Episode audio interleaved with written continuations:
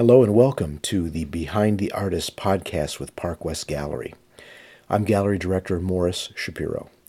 If you'd like to view works of the artists I'm interviewing and learn more about them, please visit our podcast site with links to more content at parkwestgallery.com forward slash podcast. International art dealer Park West Gallery is proud to present our new podcast series, Behind the Artist. Each episode will be talking to popular contemporary artists to learn the stories and inspiration behind their extraordinary artwork and fascinating careers. The twists and turns of our lives no doubt contribute to the people we become in both our personal and professional worlds, and this is no different for artists. They just seem to have more courage than the average Joe. But in the case of the artist Matt Beyrer, his twists and turns may just be more remarkable than you can imagine. I'll let him tell the story in this segment, which is sure to surprise you. And Matt also reveals his discovery of the remarkable technique that would propel him into international success. He also discusses in depth his process in creating his extraordinary paintings and the challenges he faces in bringing every one of his amazing artworks into being. This is Behind the Artist. It's no frills, just real and deep conversation. I'm Morris Shapiro, and I hope you enjoy this journey into the life and art of Matt Beyrer. So I'm here with Matt Beyrer, and uh, Matt, thanks so much for being with us. It's a pleasure to have you here on the program. So you and I just met on this event for the first time, which is really fun for me, and I've heard so much about you because of your success. And um, I think it's crazy that there's just like this. There has to be some sort of historical milestone that we've broken that you've broken in the art world because just to set it straight here for our listeners today eh, at the time of this recording this is the 13th event that you've done with park west 13 events in one year it was a year ago tomorrow that you it'll be one year that you, you did your first event one year ago you did 13 events and every single one of them has been a complete sellout that's right that is just nuts. It's mind-boggling to me as well, as much as it is you. It's just nuts. I I have had sellout shows with artists before, and I, I maybe have had two. You know, not even in a row. Like two, maybe then you know in a year or two years or something. But 13 in a row, that is just sick. So it's just crazy that people, it's not crazy, I mean, it's understandable, your work is amazing. Um, but it's just, it's just, I'm still like trying to comprehend it all and wrap my mind around. Imagine what it must be like for you. Well, I, I feel like I almost should just quit while I'm ahead. and, and, at some know, point, you're not going to have a sellout. It's going to stop at yeah, point, right? Yeah. for that mentally? Is it going to disappoint you? Maybe I should just, you know, throw in my cards and uh, walk away. Walk head, away. Leave head, them wanting more. Head for the hills, man. Um, no, it's been a surreal experience. Uh, something that I never dreamed would happen because before even the first show, I was literally at the road's end, so to speak, where I didn't know if or could fathom the fact that you know this whole art career thing was going to work out for me. I think we should, you know, get back to that point about where you were in your life, but let's go, farther back. So you come from St. Augustine, Florida. That's right. right. You're born in St. Augustine, which is incidentally, I think it's America's oldest city, isn't yeah, it? Yeah, historical town. Cortez settled there, I think, was in it, or? I think, yeah, um, Fort Matanzas. Uh-huh all that all that right. historically plays into uh, that whole near, town. Near Jacksonville. It's a little south yeah, of Jacksonville. Jacksonville. Yeah, St. Augustine. Yeah. yeah, it's beautiful, beautiful place, really special place. So you're born there, and you take an interest in art at a very early age.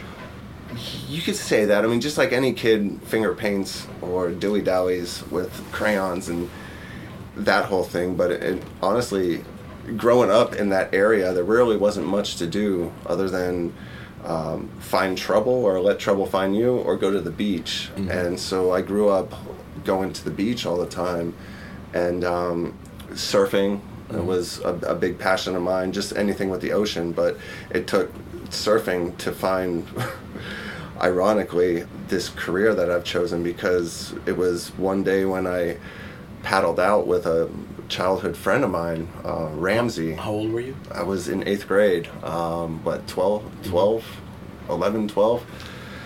And uh, there was a there was a tropical storm out. I remember this vividly because it was all gloomy and gray and lightning. And you, you, one of those days you knew you shouldn't be going in the ocean.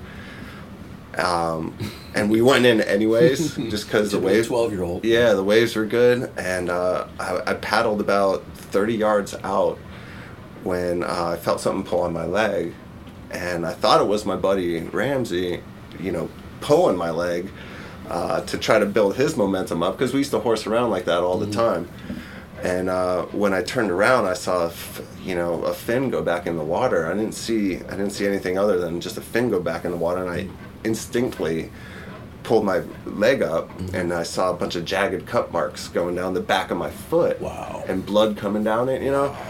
And instantly, I knew I just got bit by something, and what appeared to be a shark.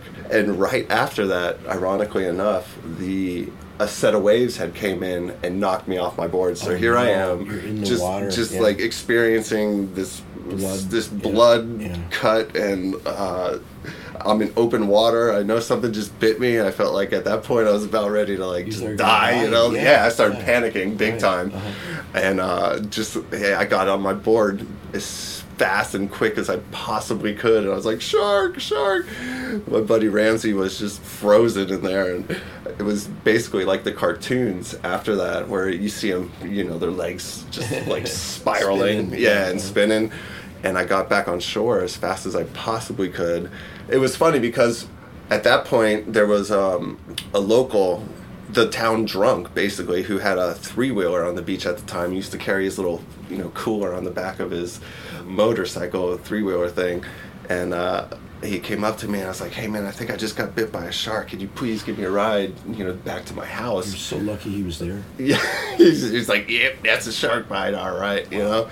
And um, when I got there, it was funny because the adrenaline sits in at that point. You don't you don't really feel the pain, Mm-hmm. pain, yeah. until people start freaking out, you know. And I get to my mom's house and she's like totally losing it and making me paranoid. But she drove us to the hospital, and uh, it was funny because there was there was no surgeon at the hospital that could sew my foot up. There was because of the how much skin that got lost. They had to call somebody in from New Smyrna, and uh, six hours later, after they cut my wetsuit off and all that, they sewed my foot up to the point where I had 120 stitches on top and 90 on the bottom. And uh, the surgeon, the surgeon who sewed my foot up, was also a marine biologist and could tell by the bite pattern that it was a seven to eight foot hammerhead. Wow. Yeah, and um, I was bedridden for uh, about six uh, to eight weeks after that, with nothing else to do. Was this in the summer or during school? This was during school. During school, yeah. Yeah, So I mean, I- so I, I lost, I missed out on school. Um, and I, I remember laying in bed, uh, just flipping through the TV channels, and I came across that Joy of Painting with Bob Ross. uh, you, know- you know, you know who I'm talking about. cool yeah. stuff. Yeah. Ironically enough, who he went to Ringling as well. Oh, did he really? Yeah, and uh, was from the Daytona Beach area. Wow. I never knew that. Yeah, and um, For, for our listeners who don't know, Bob Ross had a TV show, and this was what in the 80s and 90s. I think he started in the 70s, maybe. Right, yeah, right. Yeah. And it just kept playing throughout. And he would paint on this TV show, and they, he'd pick a subject, you know, a mountain scene or something. In a half an hour, make this produce- painting, yeah. and he would make this painting, and they'd film him, and he would talk about the process of making the painting, and it was like super low budget. It was kind Exactly. of cheesy, yeah. It was kinda cheesy, but he made it look fun. I know, I know. You People know? loved it, and it was just cool that he was really a talented guy. Yeah, super and- talented guy. you know, so when I saw that, it made me want to try it. Mm-hmm. I was literally addicted.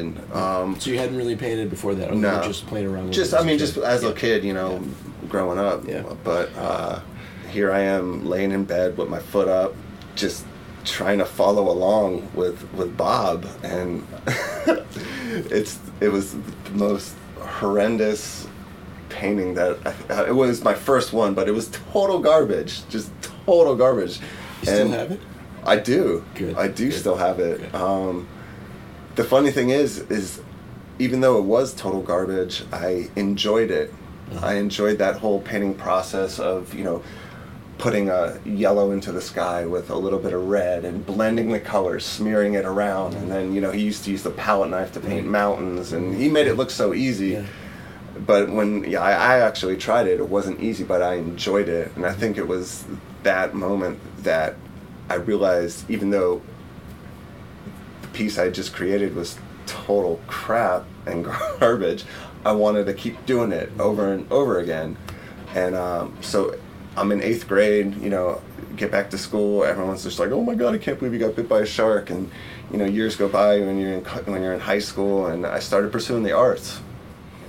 I was doing a lot of at that point construction was booming in the town that I lived in, and everybody was making a killing doing you know um, tile. And my my brother uh, Rob was he had his own business where he, he was doing tile, and I would help him um, full time, off and on through through the summer, and it was hard work. You know, I mean, yeah, you were, everyone was making a killing at it, but it, I realized then and there that that was You're not what I wanted to do. Yeah. No, I didn't, I didn't want to just Yeah. kill myself Yeah. to make a penny. It's a young man's profession too. Right. Yeah. So um, I think it was 10th grade, I started dual enrollment in a local college where um, I took some local art classes to build up a portfolio.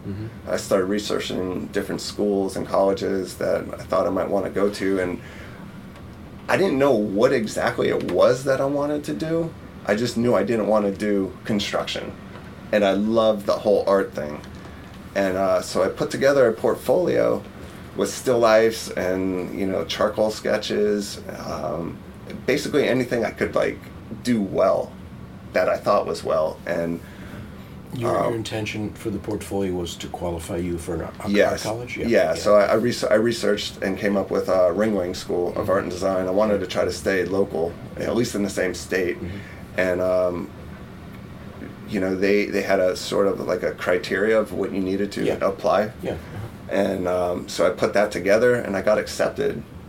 So I, I chose illustration and I chose it mainly because I needed help with drawing, I needed help with shading, value, like uh, color, and all that. And then we got to the whole digital side of it all, and I think when I graduated, that's when uh, I started doing a lot of freelance, like book covers, um, editorial illustrations. I was doing a lot of work on my own, and um, yeah, I, What year did you graduate? 2006. Six. So yes, the internet was in full swing. Digital Yeah. art was in full swing at the Yeah, time. absolutely. Yeah, so you're balancing digital work and painting. Yeah. Work. Yeah. Yeah. Yeah. Illustrators that you really admired, that were like your heroes. Uh, yeah. I mean, I mean, you got Maxfield Parrish, Yeah. uh, N.C. Wyeth, Sure. um, Norman Rockwell. Yeah. yeah. He's the, the Drew Struzan, the guy who does all like all the Indiana Jones movie. Right, cover posters posters, and- yeah. stuff like that. That was always sort of uh, what inspired me. Um, On on top of you know some some more more illustrators from that are the same age as me, like. Uh, uh, Jamie Jones, and yeah, I started looking more into the whole matte painting side of it all, like background painting for film, um, which truly inspired me. But I never really wanted to work in house. You know, I, I really never wanted to work in house, so I always steered away and tended like tended to do my own thing. After college, I signed on with um, an artist who was carving driftwood. By um, his name was Paul Ballacher, and he, ironically enough, lived like right down the street from where I grew up. And I would pass, I would pass by this gallery uh, every summer and be like, man, I need to stop in there one day. It's one, it's one of those places where you you cannot help but to drive by and like look that way because there's all these crazy carvings and you know He was a sculptor. he's a sculptor. Yeah, with driftwood. of Driftwood, yeah. And uh, one summer in college, I finally took the time to um, stop by and just, you know, introduce myself, saying, you know, I grew up in this town, whatever, and, uh, you know, I'm fascinated by your work. I don't know if you'd ever need the help, but um, it just so happened that he did. And uh, he was so busy that I signed on with him that summer instead of doing tile with my brother. I was just like, oh, this is this is gonna be great. great, you know. and um, I started working with him, doing you know, uh, sanding and uh, patina work on bronzes, and joining, building furniture all out of driftwood. And on top of which, he had a gallery in front that he let me also put my artwork in there, so I, I was exposed to his clientele, Uh-huh, right. and uh, it, it's it's kind of funny too because yeah, I was always jealous because he had his own niche. Right. You know what I mean? Like he found something natural that he put his own twist on it, and people knew him for that. Mm-hmm. And I, I, I mean, maybe I wasn't jealous, but I was. I was sort of like, man, that's that's what I need. thing, yeah. I, I wanted the same thing as an artist Right. Sure. and I worked with him for years. I, you know, 2008 came and the market crashed, and that was hard on everybody. So after after the whole market crash, I I sort of stopped working with him, and moved out to California, thinking you know there was other opportunities out there, which was a total struggle. And um, while I was out there, I was just constantly checking the job boards that was related to ringling school. They would they would have like this College Central website that you could go onto and look, you know, search for freelance uh, jobs. And I came across this one that said need a full time art instructor on board Celebrity Cruise Lines. And I called it. I called it up. It was the Art Center in Miami, and uh, I talked with this lady for three hours. And I was like, "What is the catch? Because you're telling me you're going to pay me a salary of like five thousand dollars a month, plus commissions." And I'd go and travel abroad, you know, in throughout the Caribbean and the Mediterranean, Uh-huh. and um, what is the catch? And she's like, basically, the catch is that you're on board for four months at a time. Yeah. You gotta live the ship life. You got to live the ship life. Yeah. And I was Not like, everybody's cut out for that. I was like, count me in. So I sent her my resume and my mm-hmm. portfolio. Mm-hmm. she put it through to the higher authorities, and next thing you know, I'm like, I got a contract to go and do this whole Now, art who, studio who, thing. Who are you teaching? I am teach. I was teaching guests on on the Okay. on the cruise ships. So they, as an activity on the ship, they Exactly. like Oh, yeah, I was- I was- classes, I was part of the, Like a uh, watercolor, the entertainment- yeah, the yeah. entertainment department. yeah. and um, I remember, I, re- I remember walking to work every day, passing by the Park West Gallery, Mm-hmm.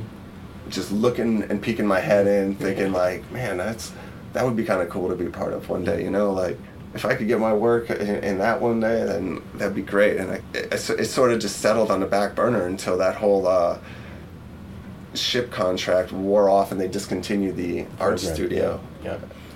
and after that i i You went back to I- California or back to no I went? I went back to florida and i had a couple commissions after after i got off the ship that kept me busy for about a year and then when those ran out i was literally at a standstill i didn't know what i was going to do Yeah.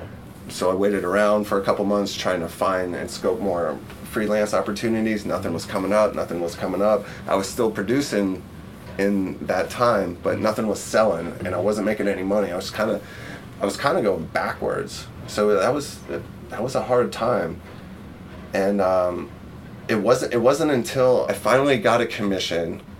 This person had a specific way they wanted it framed, so I was like, I could build the frame, no problem. I ran out of stain and decided to mix up my own stain through um, mineral spirits and oil paints. Like it's pretty much the same thing. It just you know they, they sell it in Home Depot in a can or something like that. You know, so I mixed up this stain and uh, started staining the frame. Totally, totally hacked the frame and and you know screwed it up but there was a light bulb that went off into my head because at that point after i screwed it up i was just like oh my god.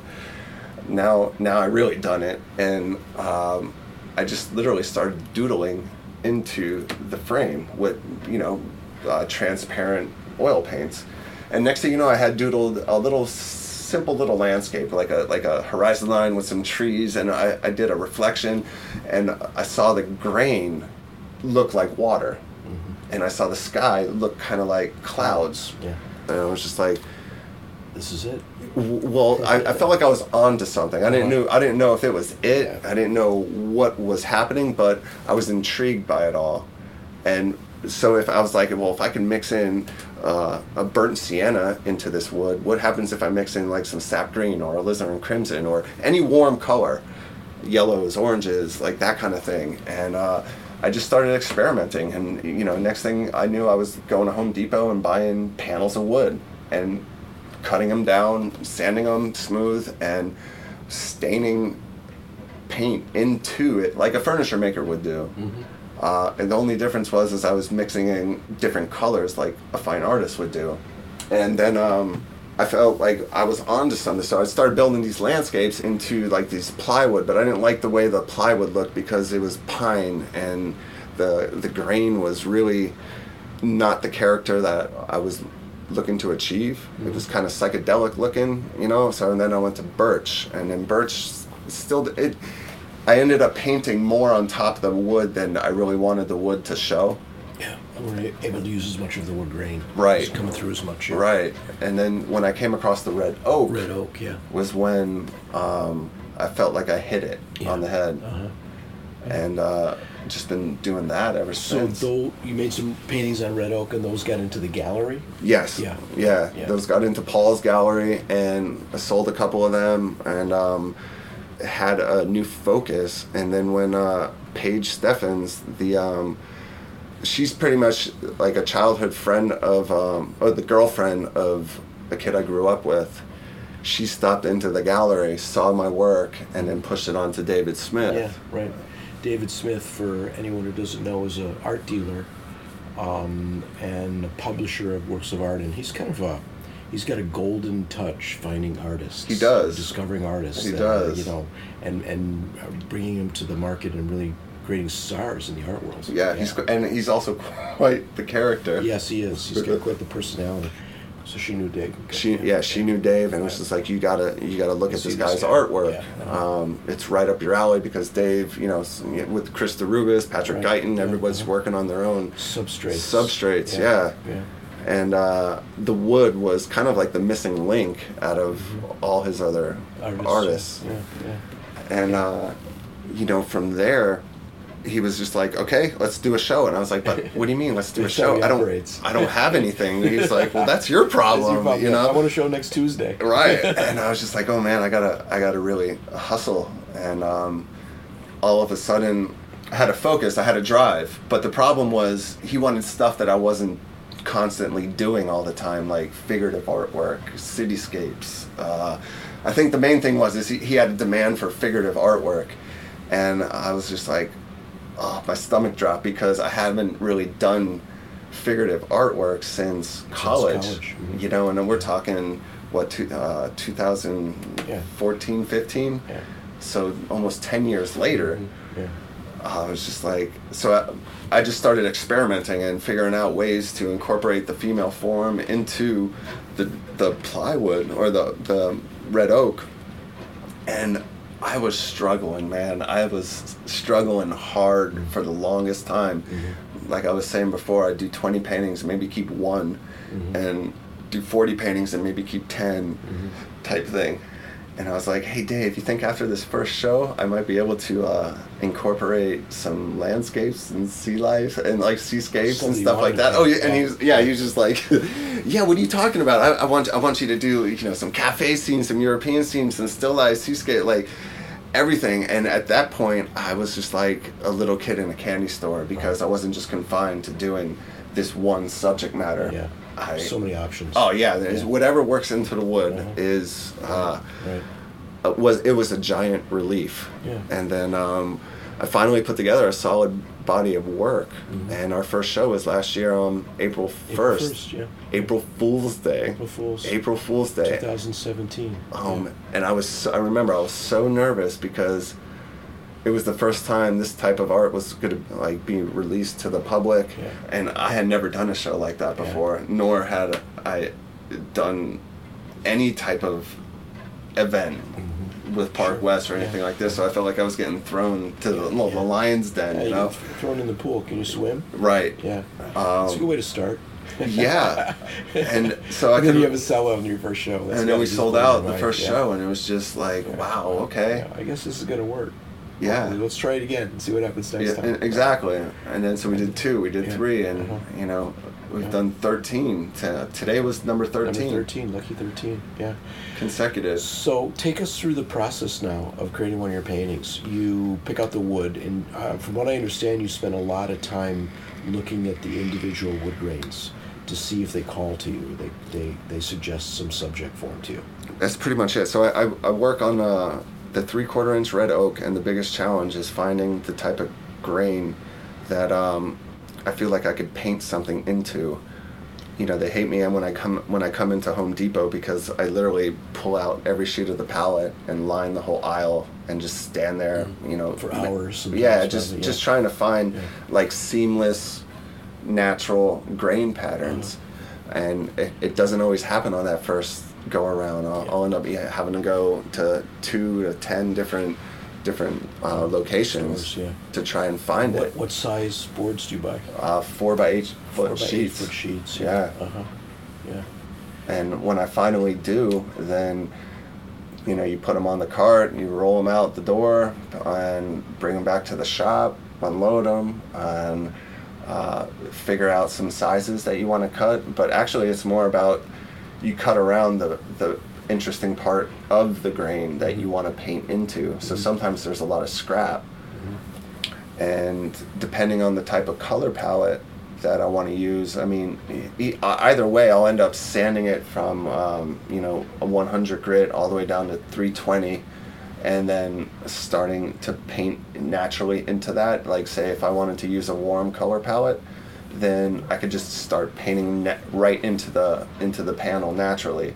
But if I wanted to paint, say, like grays or deep blues, what I found that works the best is uh, a pickling effect where I'll burn the grain with a torch just to get some contrast, and I'll I'll brush like a almost like a whitewash pickling. They used to do it back in the back in the 80s on the on the walls, you know, where you could still see the wood grain, but it Yeah. it knocks it, it basically bleaches the look of the wood. Yeah. It's like a, a bleach wood. Exactly. really, yeah. And so I found from doing that, I could achieve essentially any any color palette Mm-hmm. that I wanted to, and that was a major breakthrough for me because before it was just you know reds, yellows, and oranges, and that started to bug me because when I tried to mix in greens and blues, it would constantly mix in with the natural color of the wood, and you It wouldn't get a color. clean Yeah. you wouldn't get a clean ultramarine blue Right, right. or Yeah. you know,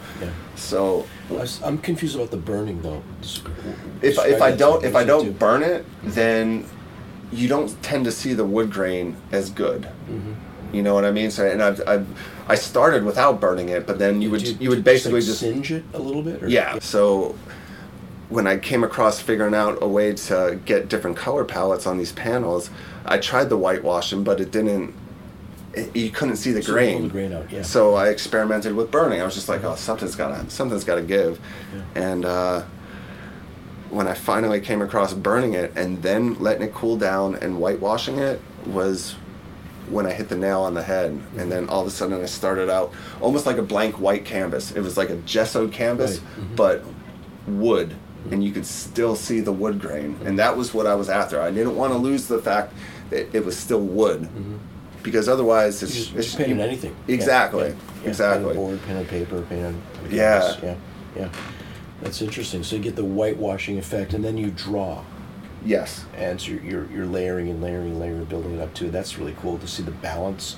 How do you get that equilibrium? Is that something you set out to do, or is it something that just happens, you know, naturally from your experience? No, well, it, I guess it depends on what I'm painting because if it's a landscape, I'll, I'll know like okay if there's going to be a mountain on the horizon, I want that opaque.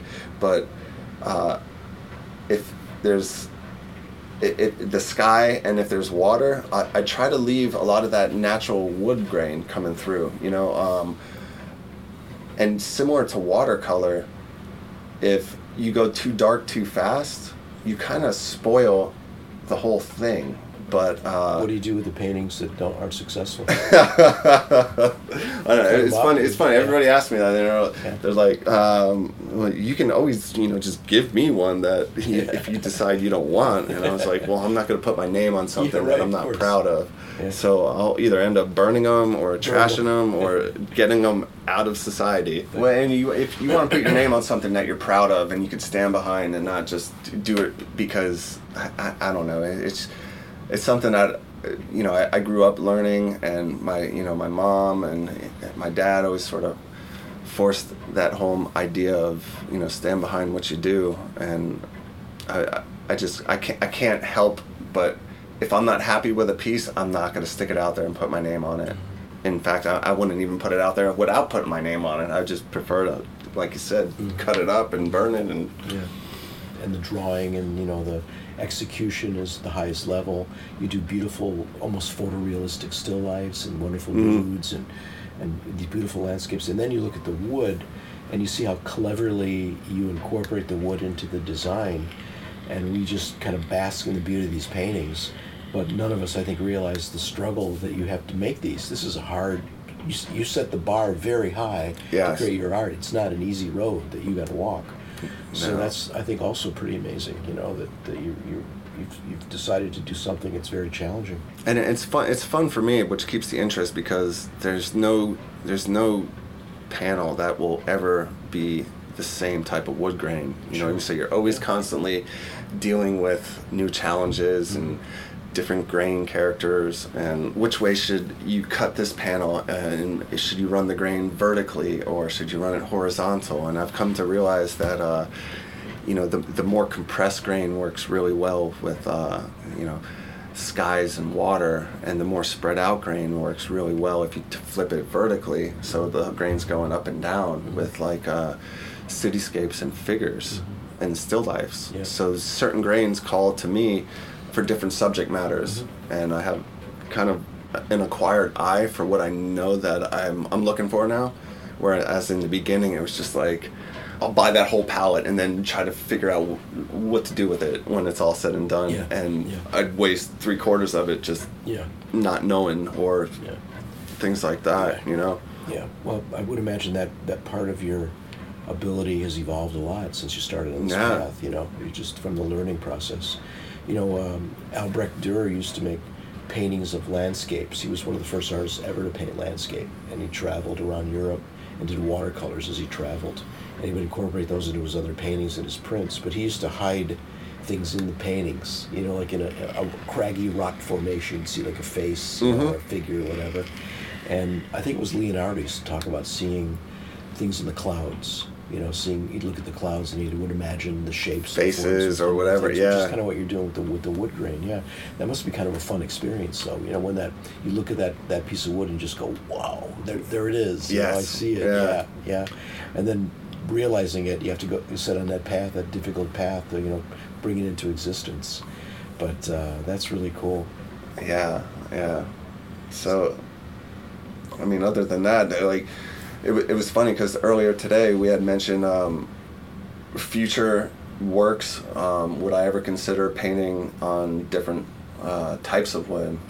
And uh, the answer to that is absolutely. You know, anything that has an interesting grain pattern or already looks like a work of art. I mean, because there really is no better artist than Mother Nature herself. I mean, when you when you come across certain pieces of wood, especially like cocobolo or the stuff they make the really nice guitars, out of, Yeah. um, you see stuff like that and you're just like wow all, all i all i'd really like to do is you know paint paint a little sun or moon or uh, woman right right into that and let the wood grain speak.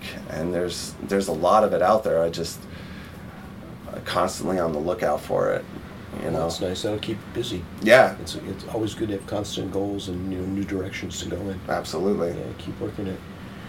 Well, I can't tell you how excited I am for you. It's just been amazing to be a part of your 13th sellout show in a row. and, uh, you know, for us to bring an artist in and present that artist's work to our, our, our guests, our collectors, and have them respond so favorably. It's just such a beautiful win-win for everybody. You know, it's it's great to see you on the path now of your success. You're gonna keep doing. You're just gonna get better and better and create more wonderful things. People are gonna savor the things that you create for them and enjoy them for the rest of their lives. You know, so it's a it's a beautiful thing. So I'm very happy for you, and thanks for sharing the. Uh, trials and tribulations you've been through. You know, it's been tough. It's not been easy, but every artist I know has has walked the walk that got them where they are through trials and tribulations. You know, There's nothing that's handed to him. And Exactly. art's, art's a lonely profession, and it's a it requires a tremendous amount of courage and, and persistence and bravery and and humility. You know, to know that you, you got to keep back, get better and better, and keep working at it. You know, and that takes a tremendous amount of fortitude. So, you deserve all the success you've had. It's been an honor and a pleasure, and I look forward to you know keep producing Yeah, as much as yeah, possible. Yeah, yeah. Well, thanks again, man. I really appreciate you being with us, and uh, I hope uh, we can do another one of these segments like four or five years from now and see where the where the road's taking us. All this from a shark bite.